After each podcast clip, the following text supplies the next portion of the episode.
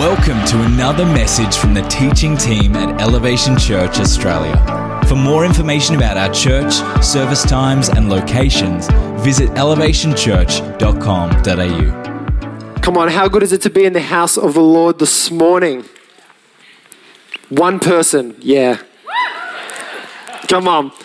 Uh, if we have not met before, my name is Ben and I'm one of the pastors here at Elevation Church. I oversee uh, the worship team and I oversee our young adults demographic. If you don't know what a young adult is, it's somewhere between an 18, 35 ish area you know, somewhere in that age group. Uh, that I oversee uh, that demographic, uh, and I'm so excited. If you are a guest with us this morning, or if this is your first time here this morning, you have joined us in the middle of our series, The Powerhouse. And if you are unsure what that means, you're like, the powerhouse. Is that like a greenhouse, but for power? Kind of. But we get it out of Acts 1 8.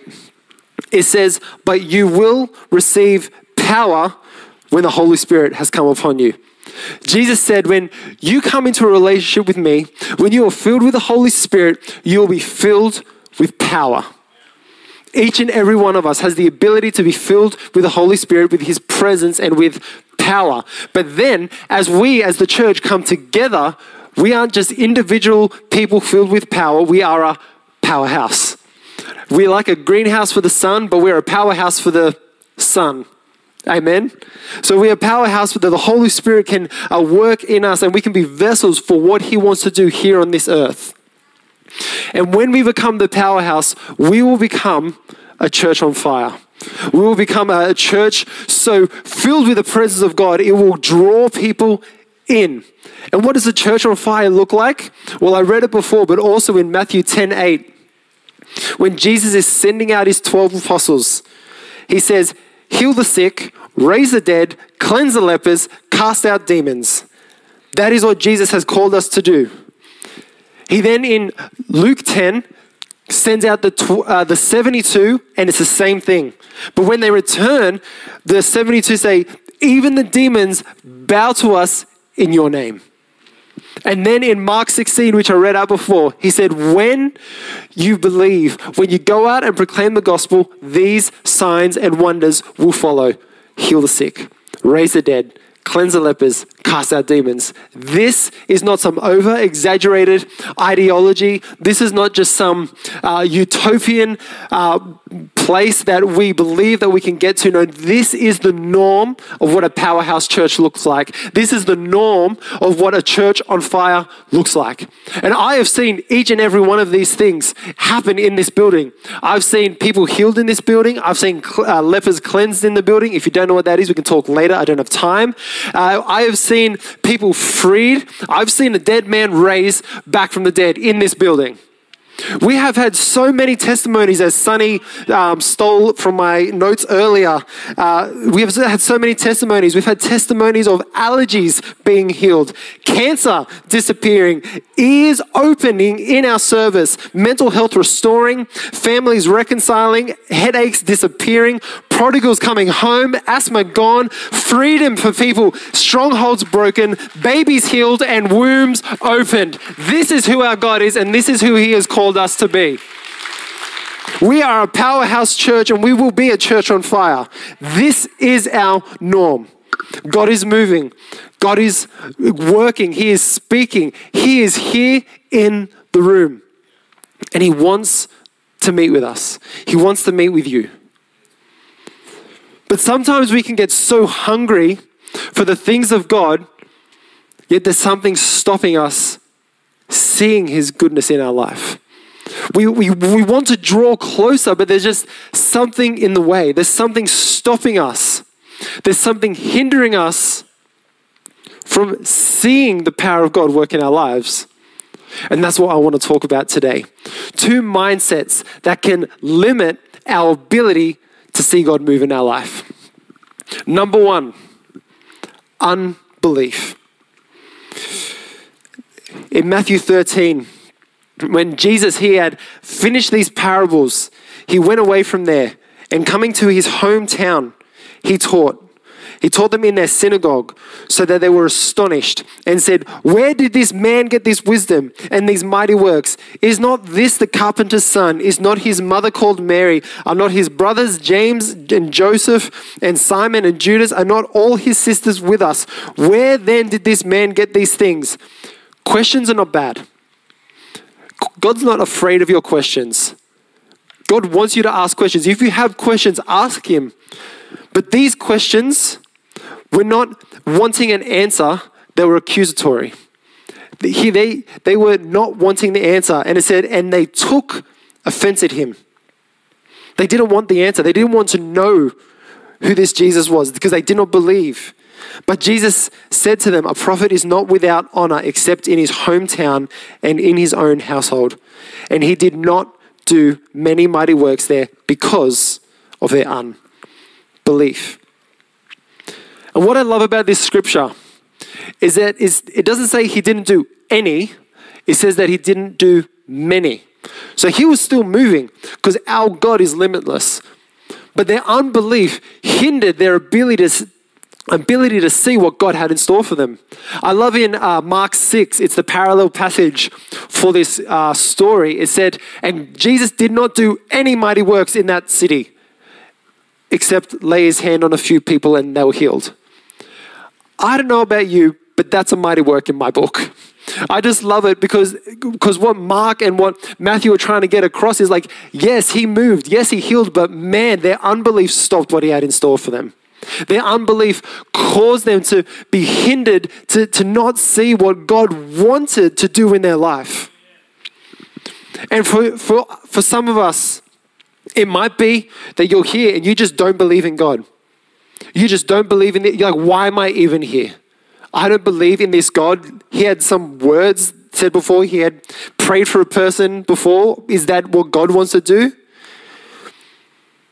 You might not believe in who he says he is or who he says you are. I know he says that he will heal me, but I haven't seen it in my life. So is that really true? He says that he is going to provide, but I haven't seen that in my life. So is that really true? It can lead us down this, this path of just not believing what is going on and not believing the word of God. And I believe that one of the ways that this, uh, this mindset has crept its way into the church is through the doctrine or the theology of cessationism. Pastor Gus talked about it a little bit last week, so I'm not going to go into it. But for those that are unsure what that means, cessationism literally comes from the word to cease. It's the belief that the spiritual gifts are not for today that, that there's no mighty working power of God that is for today, that when Acts closed, the power of God closed. It was just for the disciples, it was just for the apostles. But one thing I find so interesting, and I did the maths, if you read Matthew, Mark, Luke, John, and the book of Acts, you don't count 12 people doing mighty works, you count 100 people doing the mighty works of God. And if you want the Bible verses, come talk to me after and I can send it to you. But there are a hundred different people in those five books alone that have spiritual gifts working through them, that having the power of God flow through them. See, it wasn't just Lazarus that raised from the dead. There was multiple people that were raised from the dead. There were multiple people that were that were healed. It is for today. So if you think it is not for today, what do you do when you're faced with a testimony of the opposite? What do you do when you're faced with a testimony of, of, of we heard last week with Evelyn? She had cancer and the doctors went to, to operate and it had disappeared. Gone. Come on, let's give it up for our God. What do you do when you're faced with that testimony? The power working God is here. He is real and He wants to meet with His people.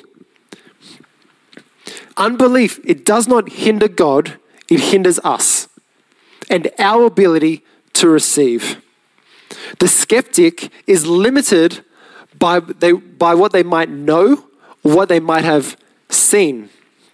In Mark 9, it talks about this.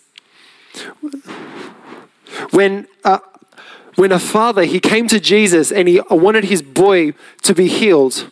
And, and before Jesus heals the boy, because he does heal the boy, before he does, they get into this conversation.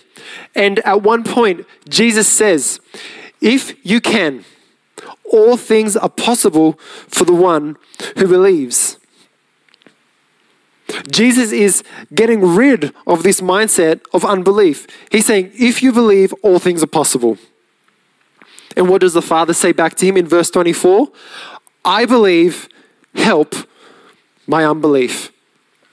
It's not about you going and getting more faith. It's not about you going and getting more belief. And it's like, I just need to believe a little bit more. So it's coming to Jesus and saying, Help. Help my unbelief. Faith and belief come from Jesus.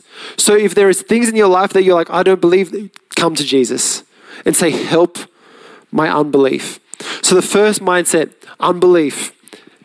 And the second mindset, fear. The second mindset that can limit our ability to see the power of God in our life is fear.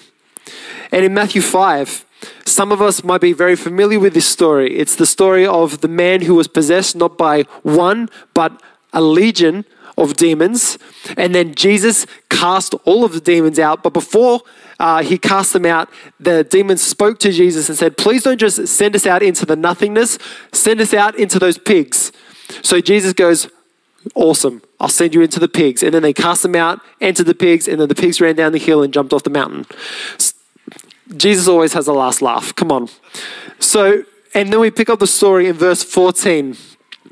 The herdsman fled and told it to the city and to the country, and people came to see what it was that had happened. See, when Jesus moves, people find out and it draws them in. See, we don't need a, a, fire to tell us that there's a fire. When there's a fire, it draws people in. And when a church is on fire, it will draw people in. So when the mighty work, uh, power of God is working in this place, it will draw people in. And they came to Jesus and saw the demon possessed man, the one who had the legion, sitting there, clothed in his, in his right mind, and they were afraid. They were filled with fear. See, they knew the demon possessed man, and now they've seen him free. So they acknowledge that something happened. They acknowledge that the mighty work of God happened, but they became fearful. In every other place in the New Testament where a mighty work of God happens, they worship. They celebrate. They love Jesus. They praise Jesus. But in this instant, they become scared. They become fearful of what has happened. And those who had described it to them what had happened to the demon possessed man and to the pigs, and they began to beg Jesus to depart from their region. They became fearful and they told Jesus to leave. It limited, limited their ability to see what Jesus had in store for them.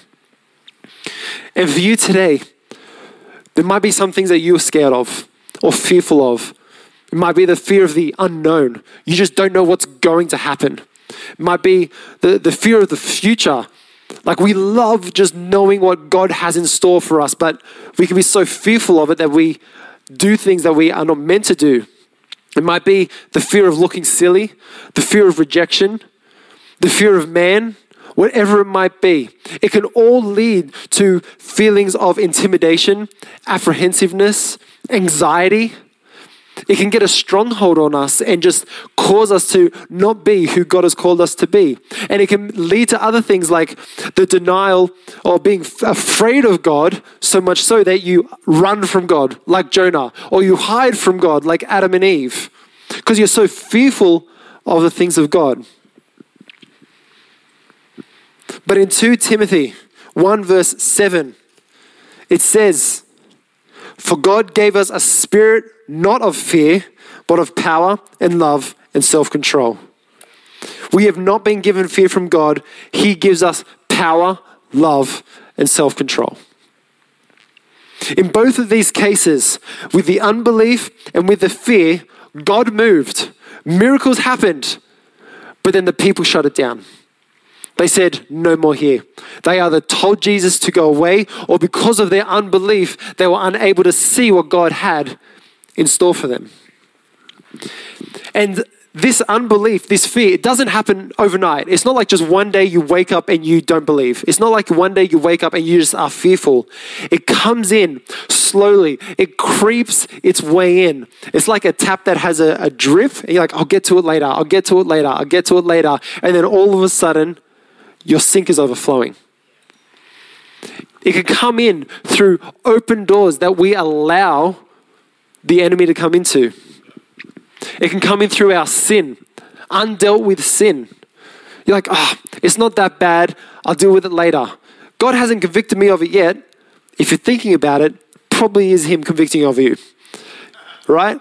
But it could be, oh, it's not as bad as that guy. So when he stops, I'll stop. Or it could be through unforgiveness. Unforgiveness, it doesn't hurt anybody but yourself.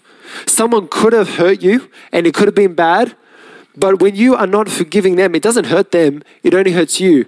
You've, if you hold on to that, you get bitter, you get sad, you get angry.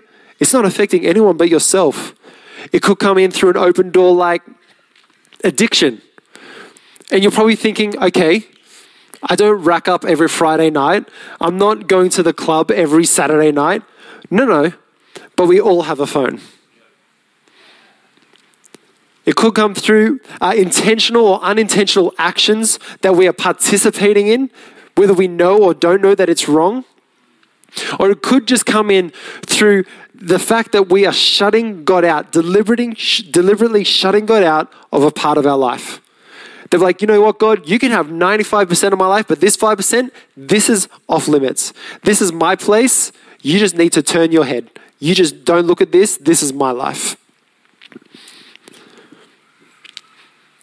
But the thing is, where there's mess, where there's rubbish, there's rats. Right? If you leave a mess in your home, you're going to get rats. If you leave rubbish lying around, you're going to get rats. And like for me, like TMI, but I have a phobia of mice and rats. I hate them. If they're in this place and I'm preaching, preach over. I'm gone. Okay? I, no thank you, not today. I, no. Okay? I know there's another person in here has a phobia. I won't point them out, but uh, we talk about it and it makes me feel much better about myself. But for me, I got to make sure that the house is clean, right? Because if, if my house isn't clean, there's going to be rats. Praise the Lord that ever since I've been married to Anna, no rats in my house. Praise Jesus. As you said, find a good thing, find a wife. I love it. Right? But I can also get really lazy and forgetful about taking out the rubbish. It's like, ah, what? it's just, there's a little bit more space. I'll do it tomorrow, right? I'll do it tomorrow. But then I'm in this cycle of not wanting rats, but also not doing anything about the rubbish. And we can do the same with our sin. We can do the same with our rubbish in our life, with our unforgiveness, with our addictions. We're like, we just, oh, it's not that bad. I'll deal with it later. But here's the thing this is not some self help talk. This is not five steps to overcome fear, five ways to believe more. No, no, no. Because at the root of unbelief, at the root of fear, is a demonic spirit. It's a demonic spirit. The spirit of unbelief is from the enemy. It's, a stronghold that he has over you. It is a presence that can come around you and grip you. The spirit of fear is from the enemy, not from God. These are demonic workings that we need to rid from our lives. It comes to oppress and mess up our life, to limit the power of God in our lives, limit us being able to see the hand of God in our life, making us feel like God is absent when we know through His word that He is not absent. He is a God that is, wants to be for us and He is with us at all times. The enemy will come in through our rubbish. If we leave our rubbish out, He'll come like a rat, He'll come like a mouse. He feeds on our rubbish through the rubbish of our, our sin, through the rubbish of our unforgiveness. You might be so entrenched and caught up in your fear of God that instead of going to Him to understand your future or to go to Him to understand your life, you run off to fortune tellers, you run off to tarot card readers. You're so fearful that the enemy has called, called you to go to Him. Because that's from the that's from the enemy. They are demons working through those people.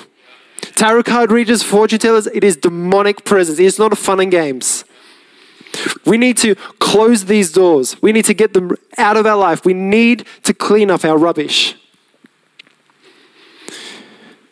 It is the work of the enemy. All of this, fear, unbelief, it is the work of the enemy. And in John 10 10, it says, The thief comes only to steal, kill, and destroy. And we can think of big terms like he's come to steal my life, to kill my life, to destroy my life. But he's also come to steal your joy. He's also come to kill your dreams. He's also come to destroy your healing.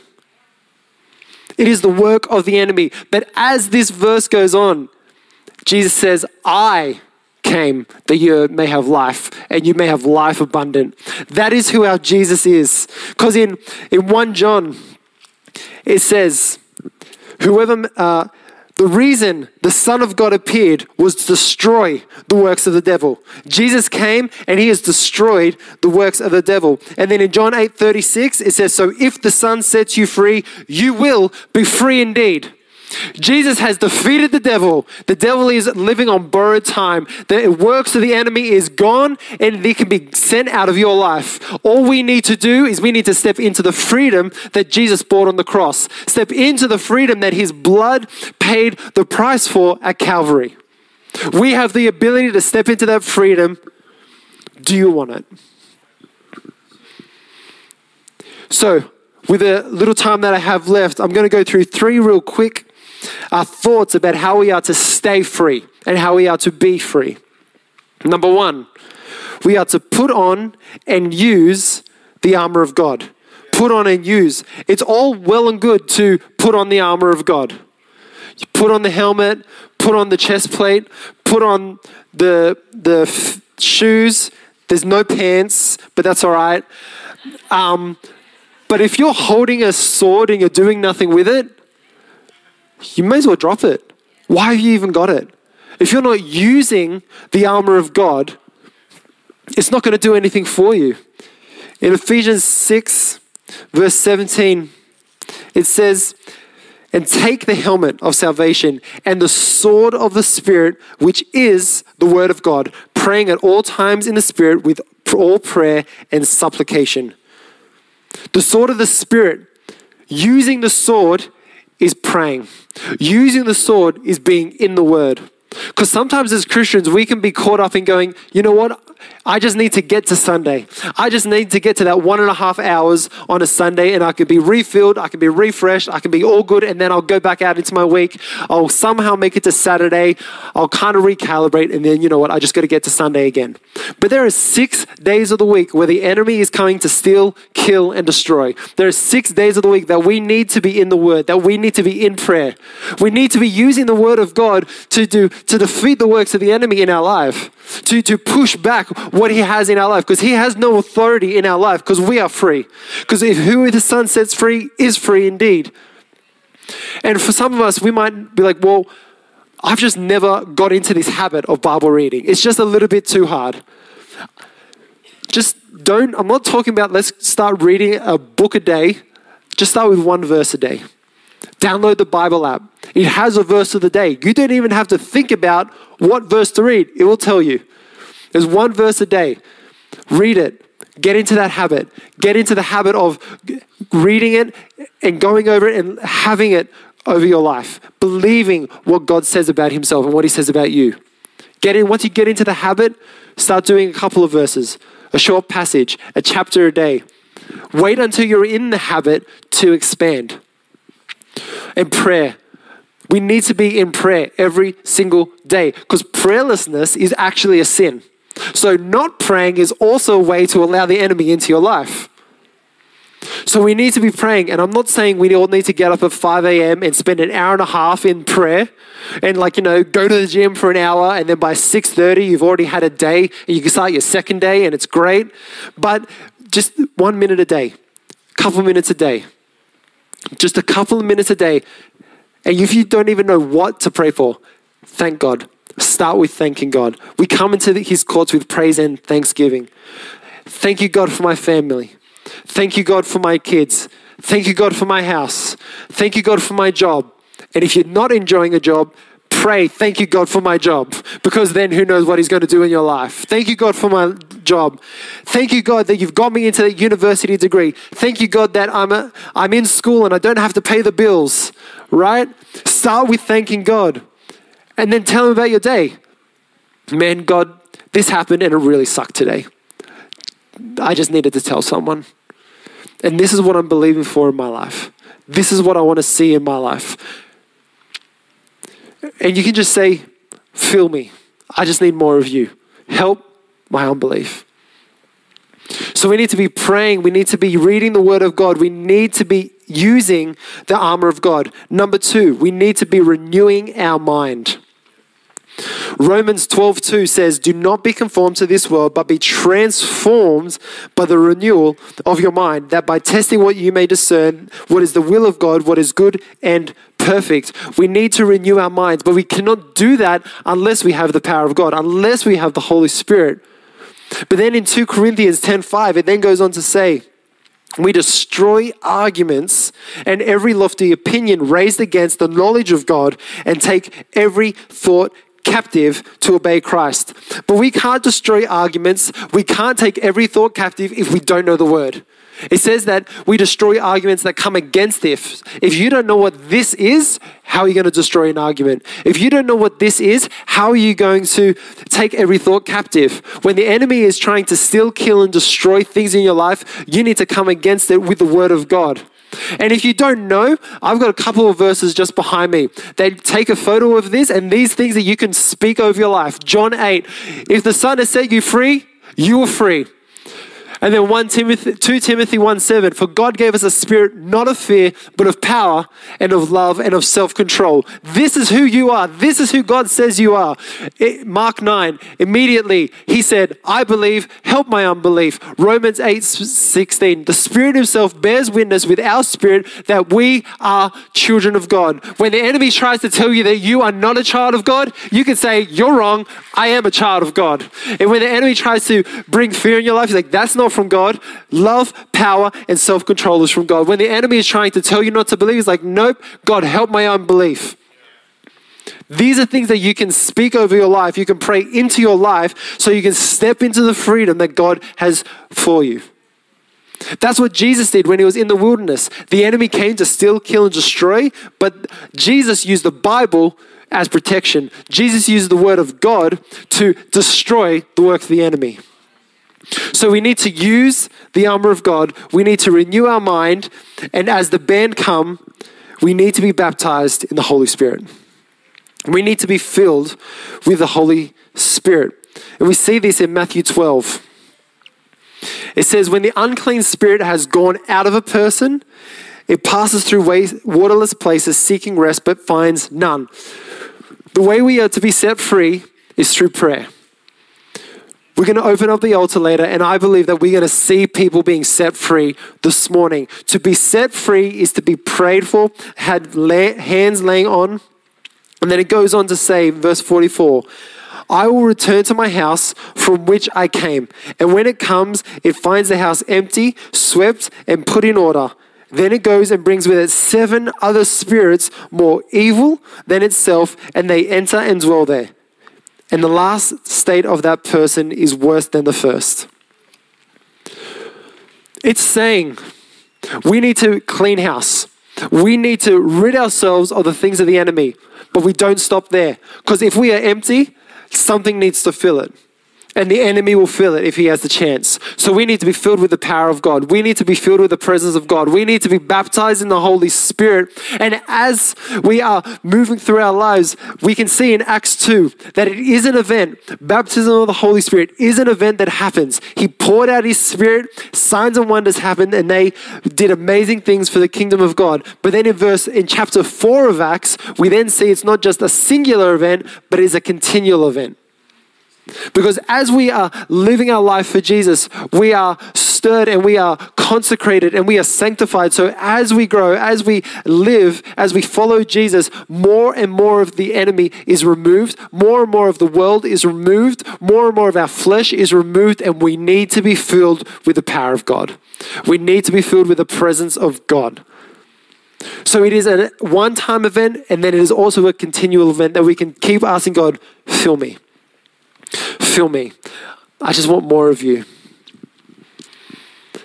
And in a moment, we're going to open up the altar. The prayer team are going to come out in a moment and we're going to pray for people. And I believe that people are going to be set free today. They're going to be baptized in the Holy Spirit today. They're going to be filled with the presence and the power of God. Because if any of this resonated with you, if you just think that it might not be fear, it might not be unbelief, whatever it might be in your life, that you feel like there's just a blockage between you and the power of God, we want to pray it out of you.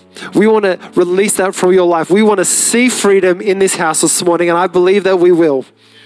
But before we get into that, if you've never come into a relationship with this Jesus who, who died on the cross, who bought the freedom for you that we just get to step into, if you are unsure, you might have known Jesus once and walked away. You might have never have heard about this Jesus person that you thought Christianity and Jesus was just a bunch of rules and religion. No, Jesus is freedom. Jesus is your eternal life with Him in heaven.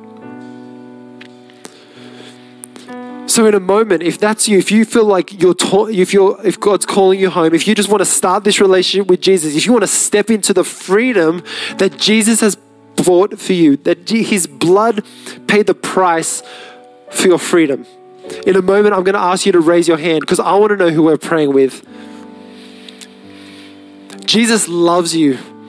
John 3:16 For God so loved the world that he gave his only son that whoever believes in him should not perish but have eternal life. In Acts 2 it says he poured out his spirit on all flesh and whoever it's not a select few whoever calls on the name of the Lord shall be saved. And with all eyes closed in the room today, if that's you, if you're just saying, I, I need Jesus, I want, I want Jesus, I want to start this relationship with Jesus, I want to step into the freedom that He has bought for me. If that's you with eyes closed, I just ask you to boldly raise your hand right now, just so we know who we're praying for. I'll just give it a couple more moments. If that's you in this place, I just ask you to boldly raise your hand. So good. God knows it's not it's not a a hand raised, but it is a heart decision. So let me pray. Let's stand and I'm going to pray.